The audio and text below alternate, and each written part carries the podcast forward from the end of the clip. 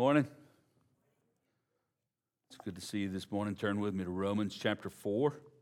Romans chapter 4, we'll be looking at verses 9 through 12 today. As we've been walking through this, Paul has been talking about justification by faith. Uh, he started talking about that after he tore down all the arguments uh, that the Jews had and the Gentiles have uh, as to why, particularly the Jews, why God should accept them uh, because of who they are and because God had called them as a particular people uh, uh, out of um, the life of Abraham. And so we, we want to look through this. And uh, Paul destroyed all those arguments, and then he started talking about justification by faith, the latter part of chapter 3. And now he has begun using Abraham as an example. Uh, of someone who is justified by faith, not by any kind of works of his own. And so, as we look at this, I want us to, uh, uh, to think about our own lives and how is it that we are believers in Jesus Christ? It is because we have been justified by God through the blood of Jesus Christ by faith and faith alone.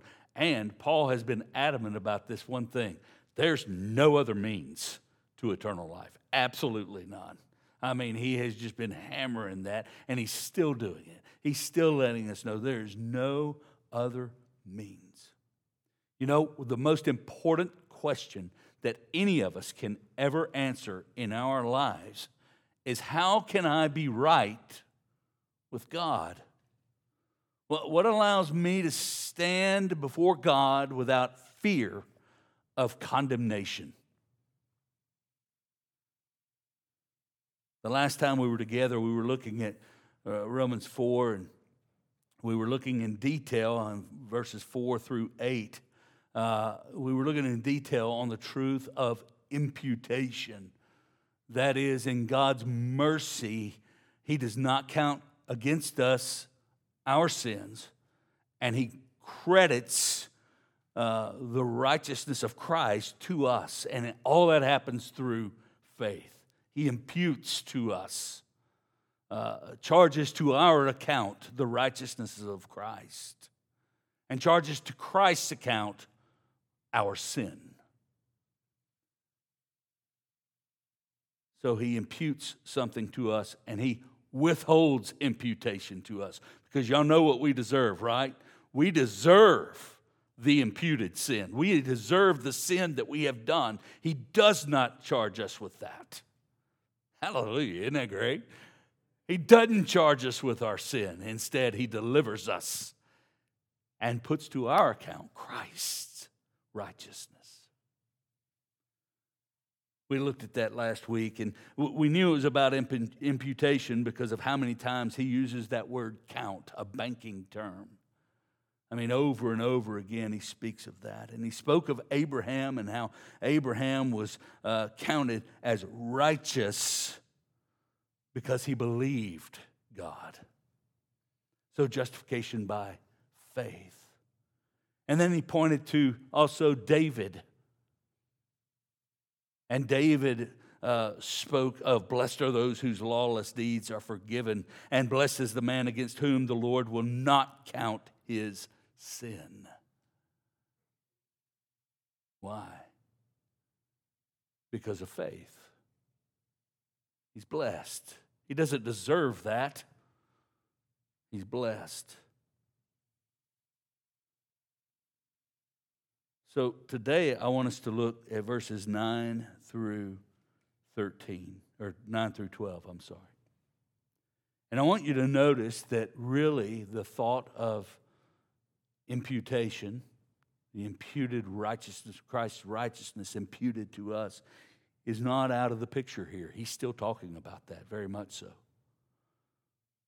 You see in verse 9 that for we say that faith was counted to Abraham as righteousness. He's, he's uh, uh, repeating the quote that he's already repeated, that he's already said, uh, which is uh, Genesis 15 6. He believed God and it was counted to him as righteousness. So there it's still there. The next verse, how then was it counted to him? Is that banking term again, that deposit going in. And then in verse 11, it says, so that righteousness would be counted to them as well, them being Gentiles. Any Gentiles in the room today? Yeah, okay. All love you, all right? Unless, unless I don't know something about you, uh, you're, you're all Gentiles. We're all Gentiles, okay? None of us are Jews. And so to some of us, this wouldn't make sense. It's kind of like, well, of course it's to us. But back in Paul's day, that was not an automatic. It wasn't automatically thought that salvation belonged to the Gentiles as well. In fact, Jews very much thought that salvation was from the Jews. That's true. Jesus even said that. But salvation doesn't belong only to the Jews. And that's what Paul is driving home. And the whole of the argument is not merely to encourage us Gentiles that we can be saved, but it's also to clear up false teaching that was going on in the early church from what were called Judaizers.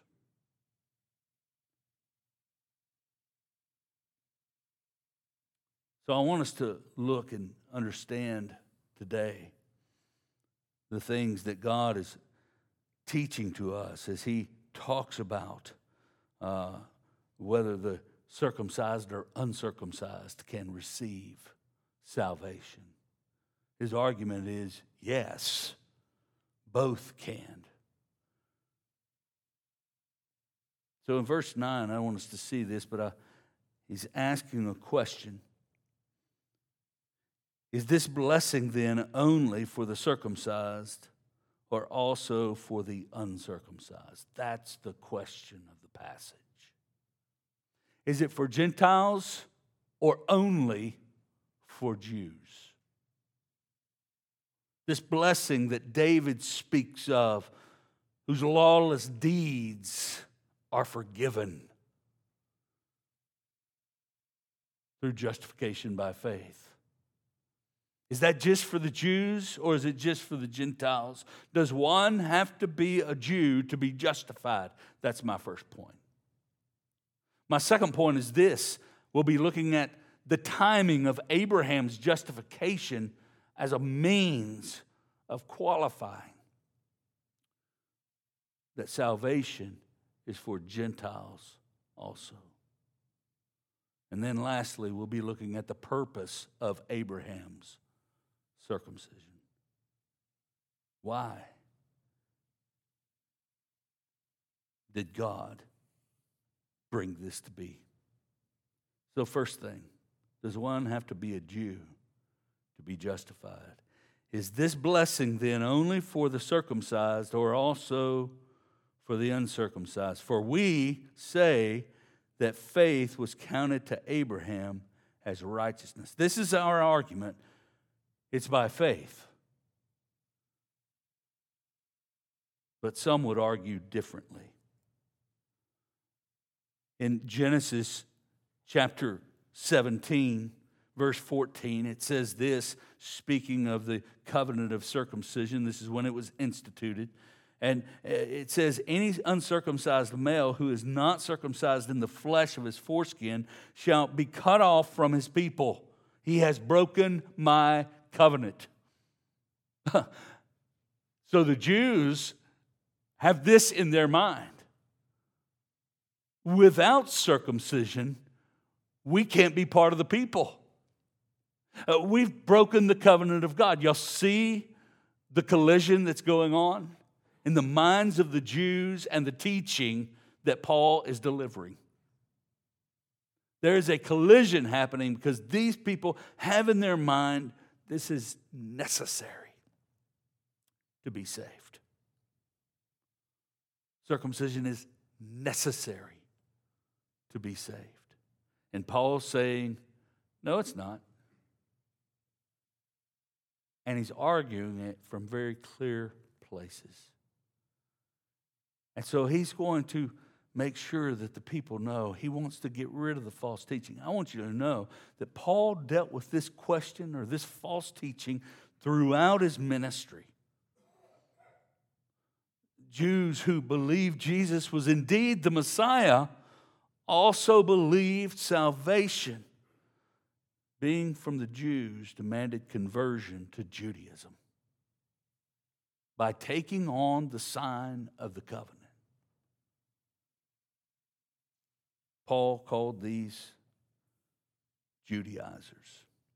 In Acts chapter 15, Acts chapter 15, we see some glimpses of this. Actually, it's just straightforward that this false teaching was going on. You may remember that Paul, um, Paul and Barnabas returned uh, to Antioch, and they came back and they were rejoicing because so many people had trusted in Christ. Uh, Gentiles, many Gentiles had come to know Jesus Christ, and they were rejoicing in that. Uh, they declared that God had done what, what He had done with them and how He had opened the door uh, of faith to the Gentiles. They were excited about that.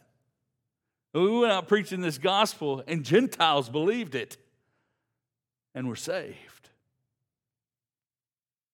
In chapter 15, we see something that some men came down from Judea and were teaching the brothers unless you are circumcised according to the custom of Moses, you cannot be saved. That's straightforward right there. That is straightforward. You can believe in Jesus Christ, but if you do not submit yourself to circumcision, you cannot be saved. Straightforward. That is the false teaching that Paul was up against constantly throughout his ministry. And so uh, this upset them terribly. So Paul began to talk with them and debate with them about that. And it was there that he would build the foundations of his argument that he's delivering here in this text. Paul is letting us know who you are, where you came from, what your nationality is, whether you're male or whether you're female, whether you're Scythian or whether you're free or, or uh, slave or free, whether you're Scythian or barbarian, doesn't matter. Justification by faith is for all kinds of people for all kinds of people.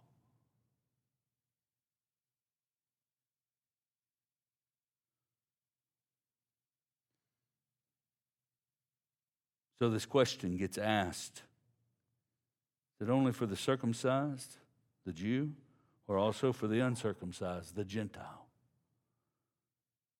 And then he quotes Genesis 15, 6 again, for we say that faith was counted to Abraham as righteousness. He brings that argument in. The importance of Paul's argument is just as relevant to us today. We need to understand that what he is telling the people there, the Jews and the Gentiles alike, is he's making it clear that the gospel is not limited to a particular people, but it's for all kinds of people. He's saying justification is for everyone. Why would anybody think otherwise? Well, people do think that way today. And we do because of our own predispositions. There are all sorts of people that are ready to say, as Christians, oh, Christ saves, but it's Christ plus water baptism. You got to do this. If you don't do this, then it doesn't matter if you've trusted Christ if you're not baptized.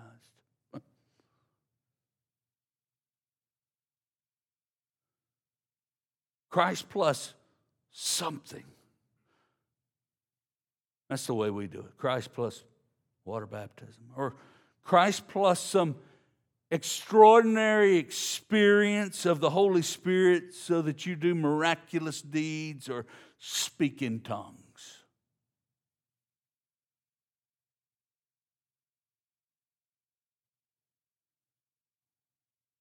I had a conversation about that not long ago. Somebody was asking me, what, what's the deal with, with this, these charismatics and this speaking in tongues? I said, well, there's some belief that if you don't speak in tongues, that you're not saved.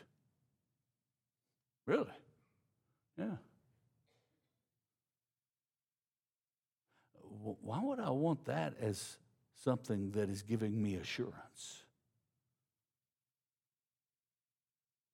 because that can be counterfeited very easily.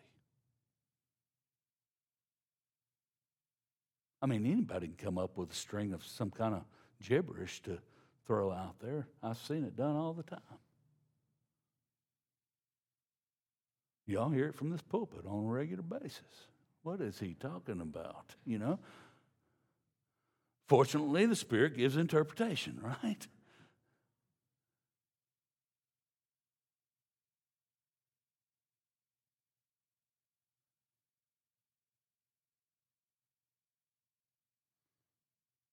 You don't speak in tongues, you got to have that in order to be saved. I thought you just had to believe in Christ. Oh, you do. But you also have to do this.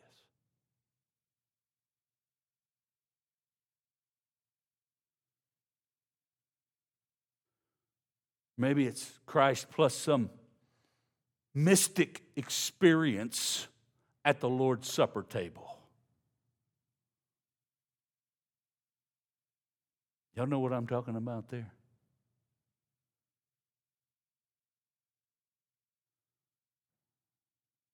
Y'all hadn't been to a Catholic church then, have you? Experienced something called transubstantiation. Use that in a sentence this week, okay? I went with my dad and stepmother many years ago to a Christmas Eve Mass. I'd never been to anything like that before. I figured God will forgive me. I want to know what's going on here. It was late at night, and I don't think I was hallucinating when the priest comes walking down in all these robes and everything, and all these other people, and they're carrying stuff and they're shaking stuff, and they got this thing and they're swinging it, and it's got some incense in it, and it don't smell all that great, but they're having a big time doing it, you know. Uh, this is their smoke machine, I guess. I don't know. But man, they're going through there and they're having a big time. All right?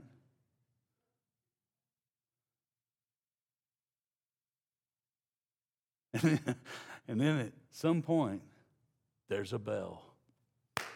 Man, that bread and that wine just turned into blood and body.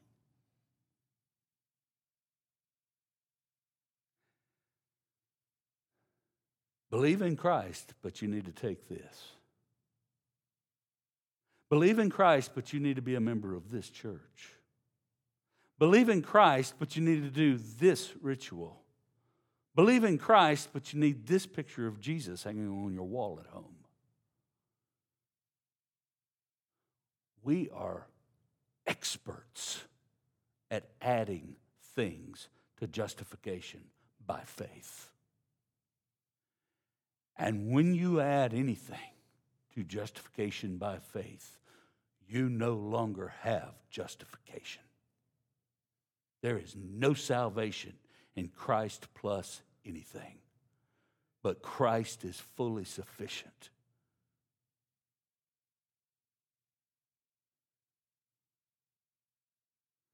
So, this isn't some irrelevant passage to us. There's great assurance in this. Do y'all hear it? I've put all my hope in Jesus. The Bible says He'll take away all my sin. The Bible says He'll give me eternal life.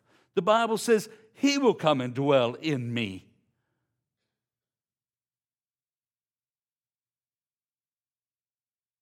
Isn't it great that my assurance isn't dependent upon my consistent practice of something outside of me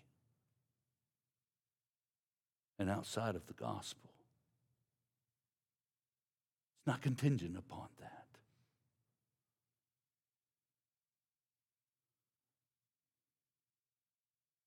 Main thing Paul is wanting to emphasize in this passage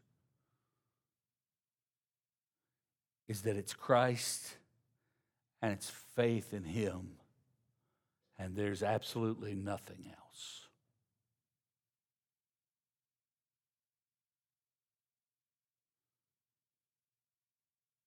How are you going to assure your friends of salvation, your saved friends of salvation?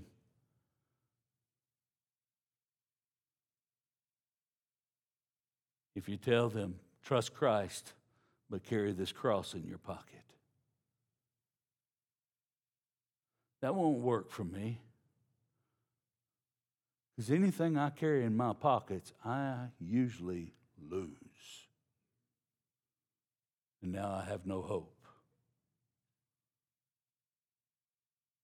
I usually am not consistent enough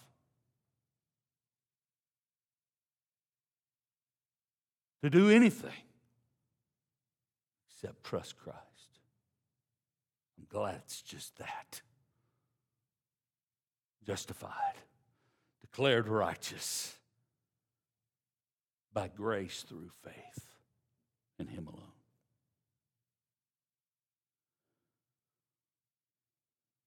So Paul is letting them know look, he was counted righteous by faith.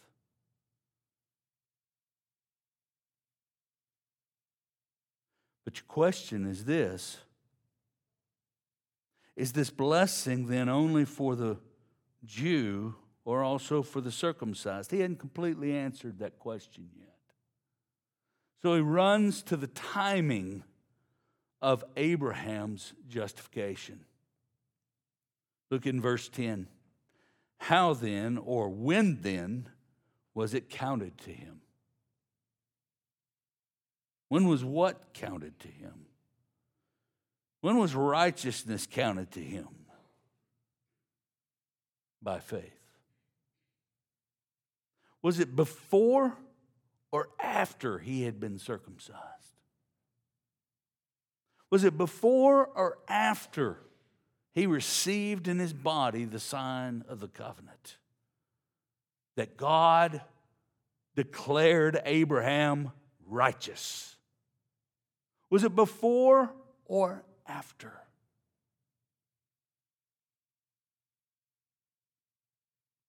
It was before. Some 14 years before he received circumcision.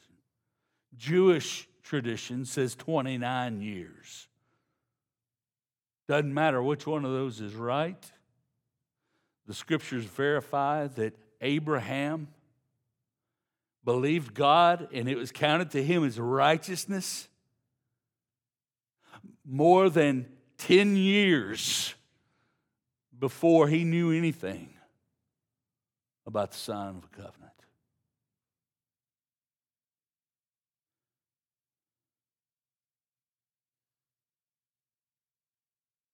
Paul saying the very timing of Abraham's experience of justification proves that justification is both for the circumcised and the uncircumcised, because when he was declared righteous, he was uncircumcised. That covenant had not come into being. If justification, as Paul's Jewish opponents say, is only for the Jews, how could it be that the uncircumcised Abraham could have been justified 29 years before he was circumcised?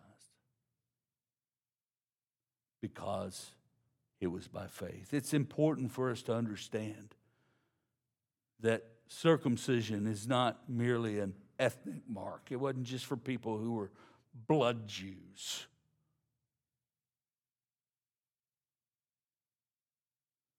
It wasn't just a national mark. It wasn't just a non religious or sort of secular national sign that you're part of Israel, it was a spiritual sign.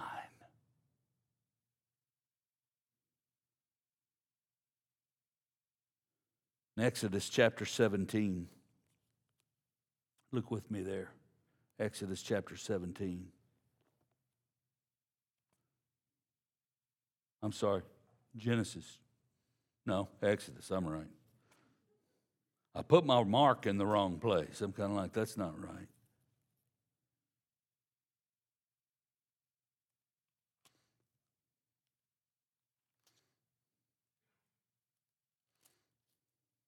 Okay, y'all just go on and forgive me now because it is Genesis chapter 17. I wrote in my notes that it was Exodus chapter 17. Y'all are used to these things. You ought to enjoy this, okay? Um, Genesis chapter 17. Look at verses 12 through 13. He who is eight days old among you shall be circumcised, every male throughout your generations, whether born in your house or bought with your money from a, any foreigner who is not of your offspring. Both he who is born in your house and he who is bought with your money shall surely be circumcised. So my, shall my covenant be in your flesh, an everlasting covenant. Not only was Abraham not circumcised, but when it came to be, God said that it's not just those who are of Israel, it's those who've been bought from a foreigner. It could be somebody from a completely different nation and when you bring them into your household, you put the sign of the covenant on them. Those would have been Gentiles.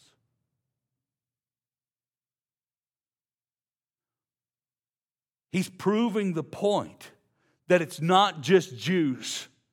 Abraham, the father of the Jews, wasn't a Jew.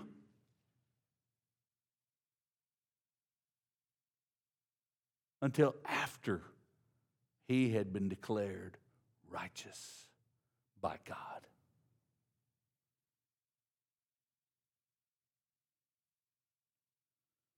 It's not just people who are from the clean, pure bloodline of Abraham that are given this sign. Everybody in his tent, foreigner or not, is to be given this sign. So, what Paul is communicating is he's letting us know I, I, I, want you to see something. That the timing of this helps us to see it's not just about being a Jew. You can't add anything to Jesus Christ on the basis of Abraham. Because the gospel has always been intended to redeem everyone who believes. Lastly, I want us to look at the purpose. He gives purpose behind why Abraham was redeemed, was justified, received God's favor, and then received the sign of the covenant. Why is that? Why did he do it that way? God had intent according to what Paul has to say here. Look at verse 11. He received the sign of circumcision as a seal of the righteousness that he had by faith while he was still uncircumcised. What's the purpose of Abraham's circumcision? Let me give you a couple of things. First of all, it says there, he received the sign. It's a sign. What do signs do? Signs point to something. All right? Signs point to something. It was a sign, he said. He received the sign as a seal of righteousness. It's pointing to righteousness, it points to justification by faith. God has ordained circumcision and ordained circumcision as a spiritual symbol. What's it a symbol of? It's an outward sign of an inward spiritual reality. That's why it's on the back end. Last week we took the Lord's Supper. And I said something before we took the Lord's Supper. I pointed to that the table is for those who have believed in Christ and have been baptized.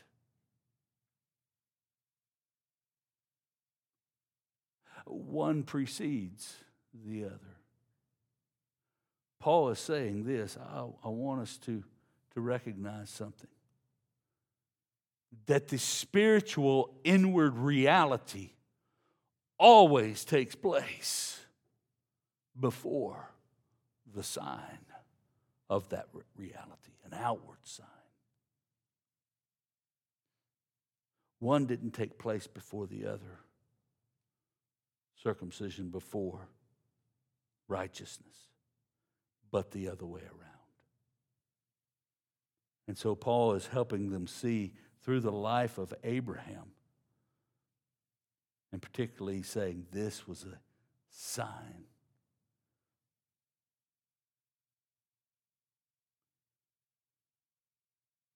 That's an argument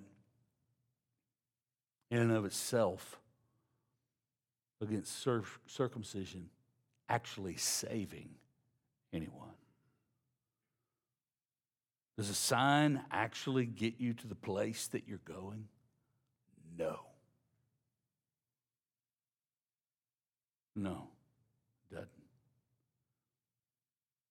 Y'all know the thrill for me of driving in cities. I don't like it. And so I'm always kind of aware of where I am when I'm on a highway or somewhere. I know what I'm looking for and I know where I'm going and I'm looking for the signs that says what my destination is.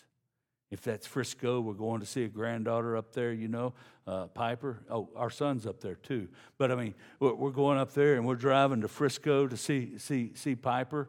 And, and I want you to know I am looking for the signs that get me off the madhouse chaos that is called Dallas Tollway North.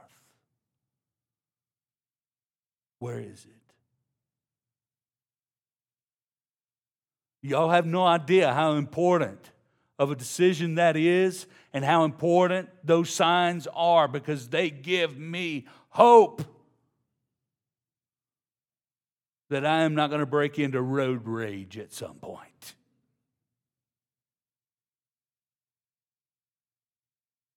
But every time I see a sign that has the exit number and it's still 10 exit numbers away from the exit number that I need. It gives me hope.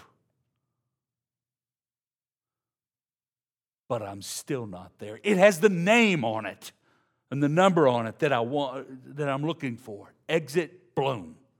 It's not the right one yet, but that sign keeps telling me it's getting closer. A sign points to something, but because the sign is there doesn't mean the reality is there. But not only is it a sign, it's a seal. Look what he says. He received the sign of circumcision as a seal of the righteousness that he had by faith while he was still uncircumcised. It's a seal, a mark, and it confirms the reality. Once the mark is there, it confirms the reality. But also, it's a seal saying something. Uh, he received the sign of circumcision as a seal of the righteousness that he had. He was righteous. It's a, a, a confirmation, it's a mark, it's a stamp, it's something that says this is certifiable.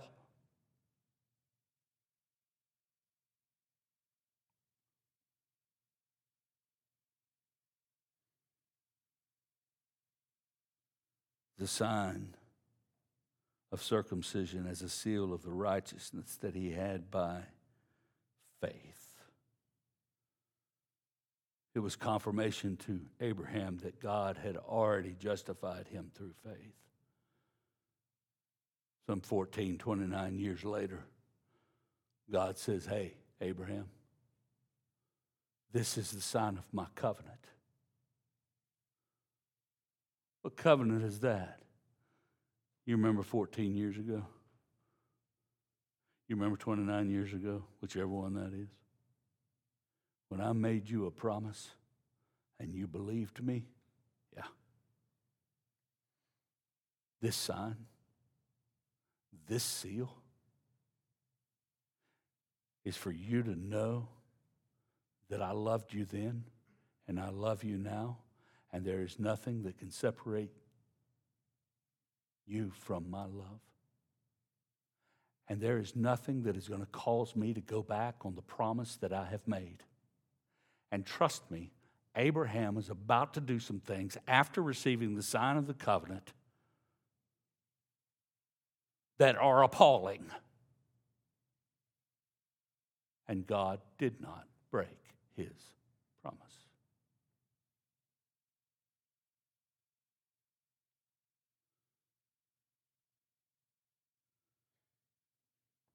Lastly, I want to see there the last part of 11 and on into 12 the purpose the purpose of this sign, the purpose of receiving this, the purpose of you being able to know that God has made this covenant and He's not changing it.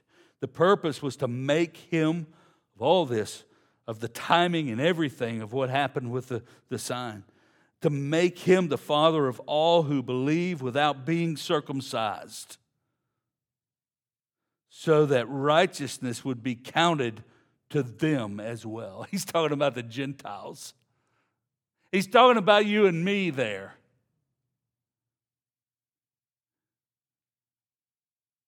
This was so he would be the father of all who believe without being circumcised.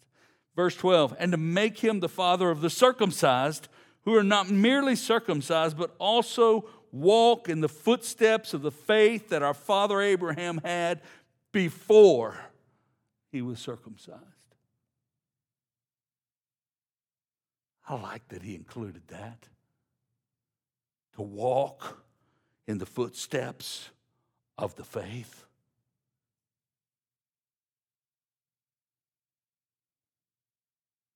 In other words, what he's saying, both Jew and Gentile can be justified.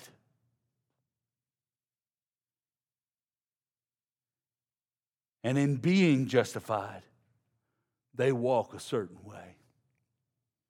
That term, circumcision, to cut away, to be separate, to stand apart. God sets his apart, us apart for his own purposes and his own will, and he calls us to walk in the footsteps of faith. Walk. I, I love that I've been saved. I know you love that too. We're encouraged by the assurance that flows through this the assurance of salvation by grace through faith alone. We have great assurance in that. But I want you to know being justified also means that we walk according to the faith through which we have been saved. We continue in His way. We're called for His purposes. We're set apart to be His children and to stand out as lights in a place that's incredibly dark.